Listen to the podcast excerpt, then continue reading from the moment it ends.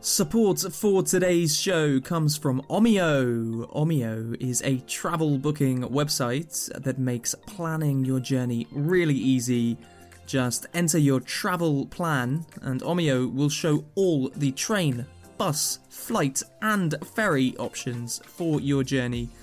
Now that you can finally start traveling again, Omio saves you time and money. Send 7 listeners are even going to get 5% off your next booking, whatever the form of transports, just by using the code OMIO5 at the checkouts. Omio, plan, book, and love the journey. Terms and conditions apply. Good morning. This is Send 7 World News in 7 minutes. I'm Stephen Devincenzi. Today is Friday, the 23rd of July, 2021.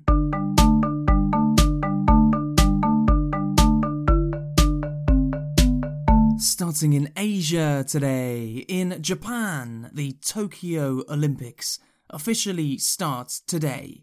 One year after the Games should have started, most events will be taking place without spectators as coronavirus cases continue to rise in Japan. Recent polls show that more than half of Japanese people don't want the Olympics to happen now. Yesterday, Japan fired the show director of the Olympic opening ceremony, despite the opening ceremony being held today. Khadija Tahir reports. In Japan, the show director for the Tokyo Olympics opening ceremony has been dismissed one day before the event. Comedian Kentaro Kobayashi was criticized for a show he performed 23 years ago in which he appears to be making jokes about the Holocaust. Kobayashi has since issued an apology. The 2020 Tokyo Olympics were postponed due to the coronavirus pandemic and will begin today.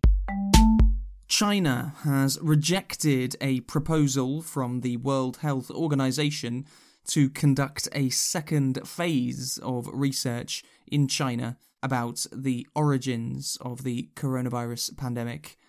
Last week, WHO head Dr. Tedros Adhanom said that China had not been transparent with its information and that the theory of COVID 19 being accidentally leaked from a laboratory should continue to be investigated. China has accused the WHO of politicizing the study Accidents leading to people becoming infected with viruses have happened many times in history all over the world. In India, tax authorities have raided two media companies critical of the government of Narendra Modi.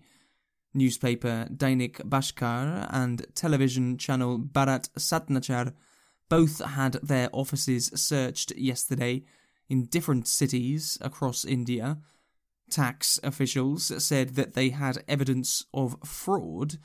However, Dainik Bhaskar has said that Prime Minister Modi is afraid of journalism. Europe. In Italy, there have been protests encouraging action on climate change.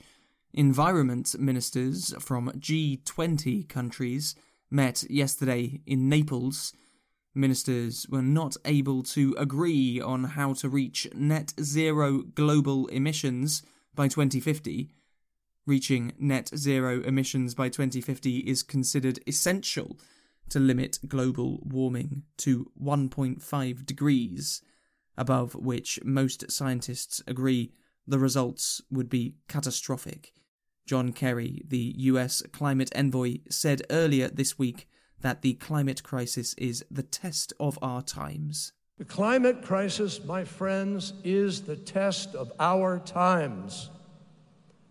And while some may still believe it is unfolding in slow motion, no, this test is now as acute and as existential as any previous one. In Greece, there were protests yesterday against a proposed law that would make it a legal requirement for staff in some jobs to receive coronavirus vaccinations. Greece is proposing that some health workers and care staff must be vaccinated to continue to work in these jobs.